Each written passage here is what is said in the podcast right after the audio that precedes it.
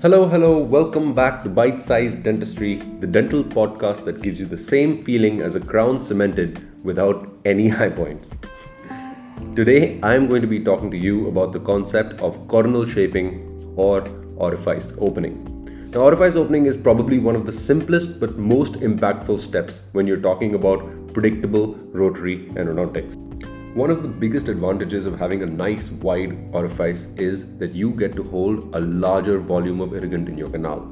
Now, as we know, irrigants act better when they're exposed for a longer time, as well as the amount of volume that the canal is exposed to. So, by broadening the base of the funnel that your root canal is, you are going to be augmenting the action of that irrigant significantly. Another distinct advantage is the unrestricted access that your NITI instruments get to the middle and apical third. So, without any delay, let's dive into this a bunch of things that you did not know about orifice openers. Number one.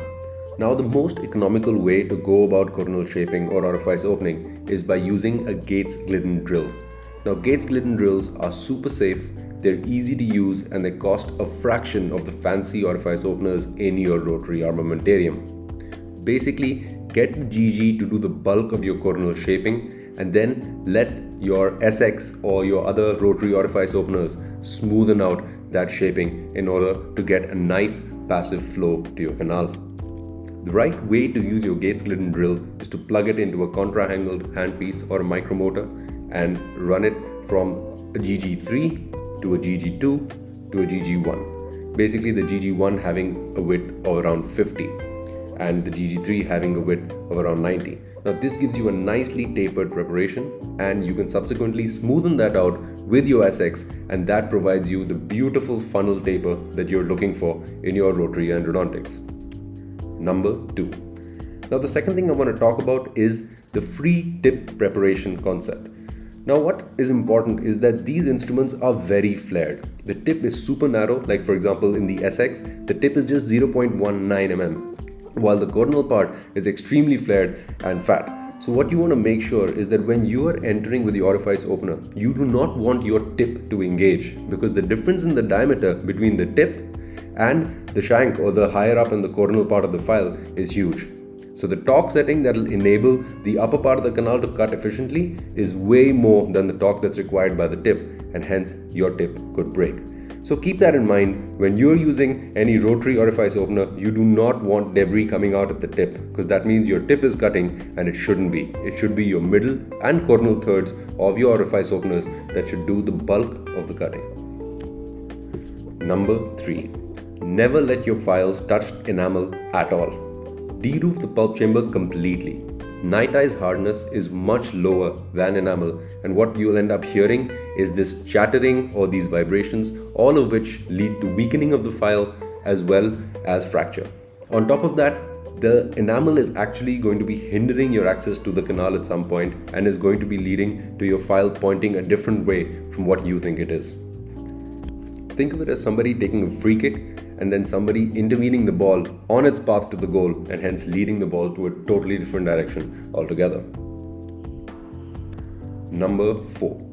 Now, when we're talking about what speed you should be using your orifice openers at, I prefer to go with a high speed and a low torque setting. Now, that might sound a little strange to you, but the point is this that in these areas, we aren't too worried about cyclic fatigue Instead, what we want to take advantage of is the bulk and the thickness of the files in their middle and coronal third.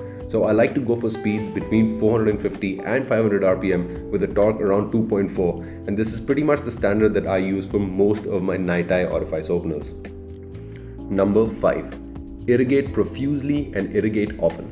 Now these instruments actually generate the largest amount of debris and this debris needs to be removed from the canal rather than letting it pile up inside the canal and blocking it with a plug of infected dentinal chips. In another episode, I have talked about side venting needles and other form of augmented irrigation. You might want to check that out in case you're wondering about how you can optimize your irrigation practices. So I thought in this episode I would give you guys my perfect protocol. So my perfect protocol involves firstly locating the canals, which are almost always found at the level of the CEJ and in the corners of the pulp chamber. Now, these openings should be entirely on the floor, and I use a DG16 probe to remove any calcifications or obstructions first. After that, I enter with a GG3, 2, and a 1, all passively inserted without any apical pressure at a low speed and irrigate between every change. After that, I dip into the canal with an SX or a Hero Shaper orifice opener or a K3 8% or a 10% basically depending on what uh, I have available and you know what the mood is. This instrument should enter between 10 to 12 millimeters into the canal and what you need to do is observe where the dentinal chips are on the file when you remove it from the canal.